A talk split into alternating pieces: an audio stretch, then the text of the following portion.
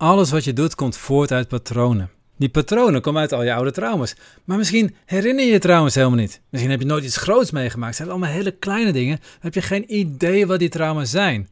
Hoe heel je dan van trauma's die je jezelf niet herinnert? In deze aflevering ga ik een aantal voorbeelden geven van sessies die ik met cliënten gehad heb, wat hun trauma's waren die ze zich ook niet meer herinneren. Je gaat ontdekken wat die, hoe klein die trauma's zijn, wat ze zou kunnen zijn, en je leert hoe je zelf bij je oude trauma's gaat komen. Dus veel plezier met de aflevering. Hoe kun je helen van trauma wat je zelf niet herinnert? Hey hallo, Bas van Pelt hier. In deze podcast wil ik samen met jou kijken hoe je vrij kunt leven. Los van stress en oude patronen. Hoe je de mooiste versie van jezelf wordt en jouw ideale leven creëert. Hoe kun je helen van trauma's die je zelf niet herinnert? Dan kom je al bij de eerste vraag. Heb je überhaupt trauma's? Nou, om eerlijk te zijn, ik durf met 100% zekerheid te zeggen ja. Iedereen die ik tegenkom op straat, in mijn praktijk, op feestjes, waar dan ook, heeft trauma's.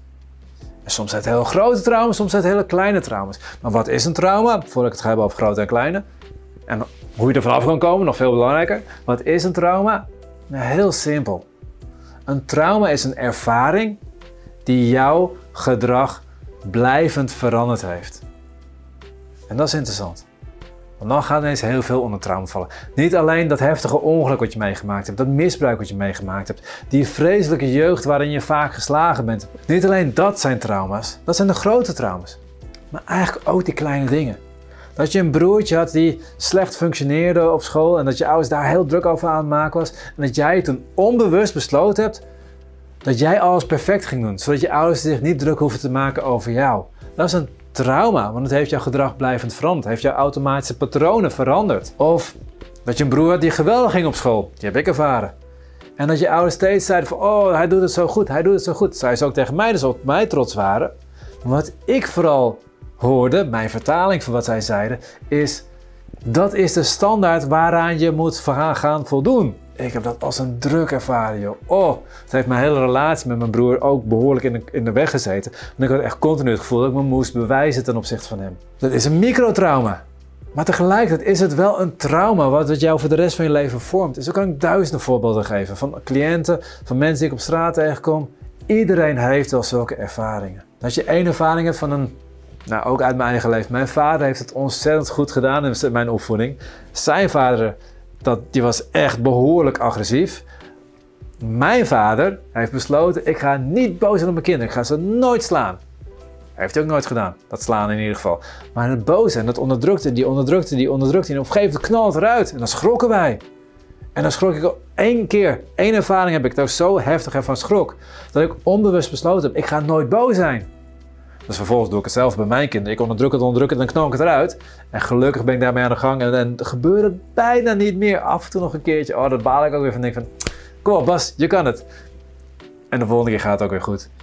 Maar dat is een beetje hoe je patronen opbouwt. Dat is hoe je trauma's eigenlijk jou veranderen. Het suffe is, kun je je trauma's herinneren? Nou, heel vaak niet. Maar hoe kan het nu zijn dat je trauma's hebt die je niet herinnert? Nou, dat is interessant zijn een paar verschillende dingen. Eén ding is erbij dat sommige trauma's zijn zo heftig dat het eigenlijk voor uh, het voorbestaan van jouw wezen niet handig is als je daar echt mee aan de gang gaat. Het wordt weggestopt. Zo kan je emoties kan je op een gegeven moment kan je het onderdrukken. Evolutionair gezien super handig. Als ik op de savanne loop en ik, ik loop er met mijn twee kinderen, springt de leeuw tevoorschijn, die vreet één van mijn kinderen op. Dan kan ik op dat moment echt een heftig trauma ervaren. En ik vind, oh wat erg. En dan ben ik helemaal kapot ervan. Dan vreet die leeuw ook mijn andere kind op. Of op dat moment kan ik het allemaal onderdrukken. Ik pak mijn andere kind, ik ren weg.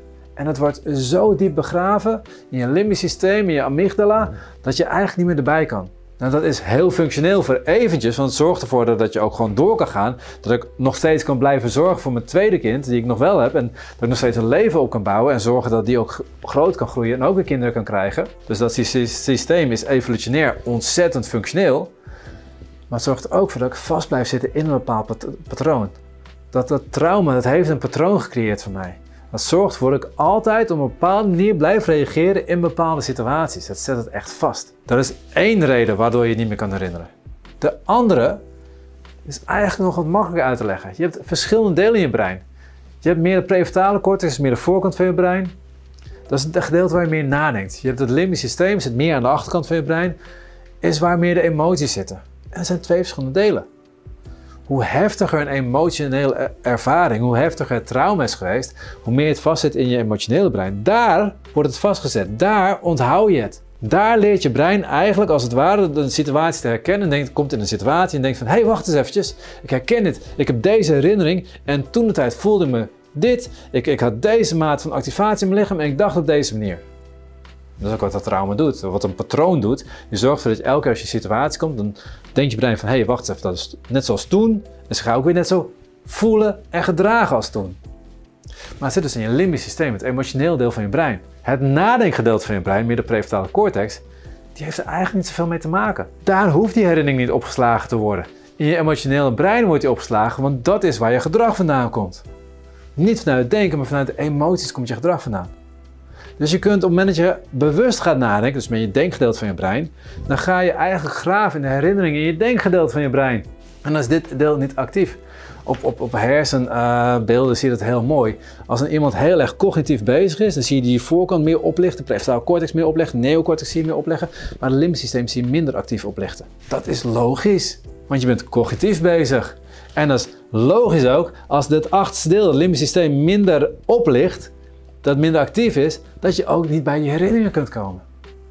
Daarentegen, als je meer in de emotie gaat zitten, dus als mensen meer met, bijvoorbeeld een hypnotherapie bezig zijn of echt emotionele uh, ervaringen gaan uitvragen. Wat voelde je? Wat voelde je toen? En wat voel je daarbij? Wat voelde? Wat voel? Wat voel? Wat voel? Wat voel? Wat voel je? Echt op dat emotiestukje.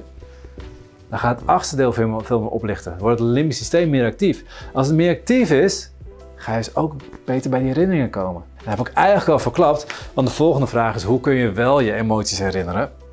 Want als je ze kunt, niet kunt herinneren, kun je ze ook niet oplossen. Maar als je ze wel kunt herinneren, kun je ze ook oplossen. Kun je ook je trauma's helen. En dat is waar we heen willen. Dus hoe kun je wel je trauma's herinneren? Nou, heel simpel. Door traumawerk te doen. Door traumaherstel te gaan doen. En voordat ik er echt diep op inga hoe je dat doet, dat is ook wat wij doen met de ASE-methode. Dus als je daar echt mee aan de slag wil, als je echt daar resultaat wil, wil dan ga ik je nu alvast zeggen, ga niet alleen doen, want je gaat niet zelf door je eigen weerstand heen komen. Je gaat niet zelf zien wat je niet kunt zien. Je weet niet wat je niet weet. Dus je hebt iemand nodig die je spiegelt. Dat kan bij ons. Dat kan ook op sommige andere plekken, maar het kan zeker weten bij ons. Dus als je echt de diepte in wil gaan, kan je ook een afspraak maken bij een van de AAS-methodetherapeuten. Uh, via deze link, link staat in de beschrijving ook. En dan kan je daar maar aan de gang. Maar hoe werkt het nu? Ik kan het op twee manieren uitleggen. De eerste manier is de neuropsychologie. Dat is eigenlijk wat ik net al vertelde. Je hebt een nadenkgedeelte in je brein en je hebt een emotioneel deel in je brein. En juist door het emotionele brein meer te activeren, ga je ook bij de emotionele herinneringen komen. Dus als ik jou vraag om feiten te vertellen, ik zeg van oké, wat gebeurde er toen je vier jaar was? Dan zeg je ja, ja jeetje, toen ik vier jaar was, nou toen ging ik voor het eerst naar de school toe. En wat nog meer? Nou, ik zal het vast wel spannend gevonden hebben. Ja, mijn moeder heeft me ooit verteld dat ik het eng vond, dat ik eerst dagen veel gehuild heb op het moment dat ze me wegbracht. Dus ik denk dat daar mijn trauma vandaan komt. Dat, is niet hoe het werkt. Dan ben je dus heel erg cognitief bezig. Maar op het moment dat je emotioneel gaat, ik heb ooit een cliënt gehad die had heel veel pijn in het gebied rond de keel. Eigenlijk de hele leven al. Ze wist niet eens meer waar het begonnen was. Dus ik vraag aan haar, wat voel je daar? Ja, pijn. Wat voel je daar nog meer? Ja, ja druk. Ja, wat voel je daar nog meer? Ja, alsof het samengeknepen wordt. Ja, voel, voel je nog meer? Ja, heel benauwd ook. Wat voel je nog meer? Ja, ja, ja boosheid. Mooi, dat kan bij emoties. Wat voel je nog meer? Ja, boosheid en verdriet. En wat voel je nog meer? Ja, vooral boosheid. Het grappige is, dan ben je dus heel erg dat limbisch activeren door die vraag te stellen. Wat voel je, wat voel je, wat voel je? Erg het limbisch systeem aan het activeren. En doordat je dat stukje aan het activeren bent, ga je onder andere stofjes wakker maken die ook weer met het trauma te maken hebben. Ik moet even goed zeggen, ik ben heel slecht in, in, in dat soort dingetjes. Amethylcholine. Wat ervoor zorgt dat eigenlijk dat systeem ook actiever wordt en je juist ook bij die oude opgeslagen herinneringen kunt komen. Dus als ik de hele tijd vraag, wat voel je, wat voel je, wat voel je nog meer? En op een gegeven moment komen ze echt bij die boosheid en, en een stukje verdriet en vooral boosheid wat erbij zat. En toen vroeg ik aan haar, wanneer is de eerste keer dat je het gevoeld hebt? En automatisch kwam je omhoog ze zei meteen, ik zie ineens een herinnering voor me. Ik was vier jaar en ik was op een speelpleintje en ik liep van het speelpleintje af achter mijn zus aan. En ik werd bij mijn keel tegengehouden en mijn zus liep gewoon door. En het bleek, ze was nog steeds boos op haar zus dat die doorgelopen was. Dus we zijn met het trauma aan de gang gegaan vervolgens. Oké, dan, dan, dan zijn van die hypnotherapie technieken die je gebruikt. Dat je eigenlijk die herinnering, want die is opgeslagen daar, nog een keer gaat beleven. Je zit nu precies in dat stukje van je brein. Je zit precies in dat stukje wat je eigenlijk normaal niet bij kan komen. Dat is nu actief. Dus daar gaan we nu een nieuwe herinnering overheen plaatsen. Dus het doen alsof jij er bent voor die kleine jij. Dus die, die vierjarige versie van haar, laten we haar Marianne noemen voor het gemak. De vierjarige Marianne, die, die, die beleefde dat. En die grote Marianne van nu, die stond naast die kleine Marianne. Die hield er vast. Die hield haar handje vast. Die steunde haar, die knuffelde haar. Die zei haar dat het oké was, dat ze het mocht voelen, dat ze mocht gaan. We hebben zelfs in die, in die sessie de zus nog bijgehaald en alles uitgesproken naar de zus wat ze nog uit wou spreken. Allemaal virtueel. Maar omdat je in dit stukje zit en dat stukje, specifieke stukje, geactiveerd is, op het moment dat je dan die herinnering opnieuw beleeft, alleen op een andere manier, overschrijf je datzelfde stukje. En ben je dus daadwerkelijk die eerste ervaring, het trauma wat je eigenlijk normaal niet meer kan herinneren, ineens aan het veranderen. Het gaaf was, twee weken later komt ze weer terug, deze dame. En waar ze eigenlijk de hele leven pijn heeft gehad, pijn heeft gehad bij de keel, altijd last van gehad heeft, heeft ze ineens twee weken lang helemaal niks. Dat is traumawerk. Echt naar die eerste ervaring toe en daar de lading van afhalen. Dat lukt niet altijd in één sessie, ga ik meteen zeggen. Dat lukt niet altijd in één sessie. Soms heb je meerdere sessies nodig. Soms zitten verschillende ervaringen bij. Het is niet één ervaring, maar zijn het een stuk of twintig misschien wel honderd ervaringen die in de weg zitten. Dan moeten ze één voor één af. Vaak als je de eerste ervaring van een patroon weg weet te halen, daarbij bij weet komen die weg weet te halen, vallen alle vervolgervaringen vaak ook al weg. Maar soms heb je wel meer sessies nodig. Voor de duidelijkheid, je kan niet elk posttraumatisch stressstoornisprobleem in één sessie oplossen. Sommigen wel. Dat ook, sommigen wel. Dus dat is de, de, de neurologische manier, of neuropsychologische manier om het uit te leggen.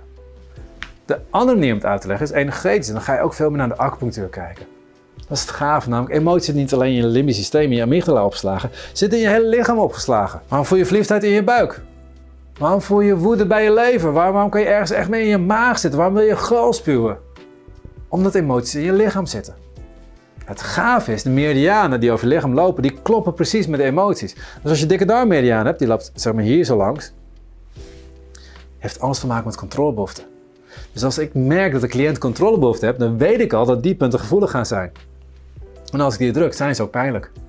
Of als iemand heel veel vastzittende emoties heeft, heel veel oude emoties vast heeft zitten, is bijna altijd dit punt pijnlijk. Soms andere punten, maar bijna altijd die. Als mensen heel veel moeite hebben om emoties te ervaren überhaupt, is vaak deze pijnlijk. Dat heeft meer een hartpunt, dat heeft meer met het hart te maken. Niet het fysieke hart, maar met het hart kunnen openen, emoties kunnen ervaren. En zo kan je dus echt op het lichaam die emoties voelen. Dus wat ik dan doe, is dan pak ik bijvoorbeeld zo'n long 10 is dit, het tiende punt van de longmeridiaan. En dan ga ik die aanzetten, ga ik die energie daar laten stromen. En dan ben ik dus letterlijk dat emotionele patroon aan het aanraken op het lichaam en dat gebeurt. Ik merk mensen dan ook echt van, die gaan eerst een stukje weerstand. Hoe meer ze in de weerstand gaan, hoe pijnlijker het punt wordt. Tot ze op een gegeven moment niet meer in de weerstand gaan, maar juist naartoe gaan met de aandacht. En proberen te voelen wat er gebeurt, ook echt geïnteresseerd zijn erin. En ineens komt een beweging. Kan zijn, soms gaan ze heftig huilen. Ik heb mensen gehad die gingen echt heel heftig huilen op een gegeven moment. Ik heb één iemand gehad, die prikte ik een ander punt. Die werd ineens heel boos. En vervolgens prikte er nog een ander punt bij. Toen ging ze ook ineens huilen. Nou, waarom is het vaak huilen? Omdat Verdriet is een, een onderdeel van het proces van loslaten. Dus vaak als je dingen gaat loslaten, komt er wel een stukje van verdriet bij. Maar het kan ook een andere emotie zijn. En op het moment dat je dat in beweging zet, op het moment dat je die emotie aanraakt, komt die emotie in beweging. Komt eigenlijk die oude, ja, die gestagneerde energie, die, die energie die vast zit in die meridiaan, waar je niet bij kan, want het zit vast, komt ineens in beweging. Kan ineens een herinnering omhoog komen, kan ineens een ervaring omhoog komen. Kan ineens zijn dat je ergens aan moet denken. Ik heb ooit een cliënten gehad die ging ineens echt, echt, echt schelden. Achteraf zei ze, ja, het is echt net of ik mijn vader hoorde. Nou, dat is precies ook waar het stukje mee te maken had. Het emotionele trauma wat zij had opgeslagen had te maken met hoe haar vader soms kon reageren. En dat kwam eruit. Dankzij de punten die we prikten, dankzij het aanraken van dat patroon in je lichaam. Waarom kon je het eerst niet voelen? Omdat het vastgezet e- was energetisch. Het zit in de meridiaan, je kan er niet meer bij. Als het stroomt, ja, dan komt hij even langs, dan ga je hem even voelen. Maar daarna stroomt hij ook eruit, ben je er ook er vanaf. In de ASE-methode, want ik vind het zo gaaf. En ik promote het niet om het te verkopen. Ik promote het omdat ik het gewoon zo gaaf techniek vind. En zo mooi vind dat ik dit werk mag doen. En dat, dat we nu een hele groep therapeuten hebben die dit gave werk doen zijn we precies daarmee bezig. Mensen zijn bezig met, met emotioneel. Dus we, vragen ze, wat voel je? Wat voel je nog meer? Wat voel je nog meer? Tegelijkertijd zitten we op een naald, zijn we dat patroon aan het bewegen aan zetten. Dan checken we weer aan de pols, voor je voelen welke, welke patronen zijn. Oké, die controlebehoefte is wat weg, maar ik merk dat het nog niet verder komt, omdat Dus neem nog niet een eigen ruimte. Mooi, pak ik een levenmeridiaan erbij. Ga ik die wat extra stimuleren. En wat voel je nog meer? Wat voel je nog meer? Ja, ja ik voel een stuk weerstand. Oké, wat voel ik voor weerstand? Hé, hey, ik merk dat die weerstand een beetje zit, toch die controlebehoefte zit er weer in de weg. Ga ik daar even dat terug? Ga ik die wat meer aanzetten? Dat punt even meer stimuleren? Oké, hoe voel je nu? Ja, ik voel ineens, voel, voel ik het doorheen gaan. Ik voel ineens, oh, ik voel ineens boosheid opkomen. Mooi. En zo maak je een combinatie van die beide technieken. Dus en de hypnotherapie, dus eigenlijk de neuropsychologische aanpak en de energetische aanpak. En dat werkt als een malle. Is het een leuk traject? Nee. Aan het begin van deze video hebben we gezegd, hoe kun je helen van trauma wat je niet kunt herinneren? Waarom denk je dat je het niet kunt herinneren? Omdat je het niet wilt herinneren. Omdat het pijnlijk is. En dan ga je tijdens een sessie ga je naar die pijn toe. Hoe gaat het voelen? Pijnlijk. Pijn voelt pijnlijk. Het is goed om het te voelen, maar het is niet leuk om het te voelen. Het is gewoon pijnlijk om het te voelen. En tijdens het traject kan er nog meer pijn omhoog komen. Perfect, maar niet leuk. Ontzettend goed voor je, maar het voelt pijnlijk. Dus als jij echt aan de gang wil met jezelf, als jij hier resultaat in wil bereiken, ga een traject aan. Dit was de podcast van deze week. Ik ben heel benieuwd wat je van deze podcast vond. Geef je app even een duimpje omhoog of een review. In Spotify kun je dit doen door naar de podcast zelf te gaan en daar op het aantal sterren te klikken onder de beschrijving van de podcast. Kun je jouw app geen review geven? Geef ons dan even een review op Google door te klikken op de link in de beschrijving van deze aflevering. Je helpt ons op deze manier enorm om meer mensen te bereiken, zodat ook zij vrij kunnen leven.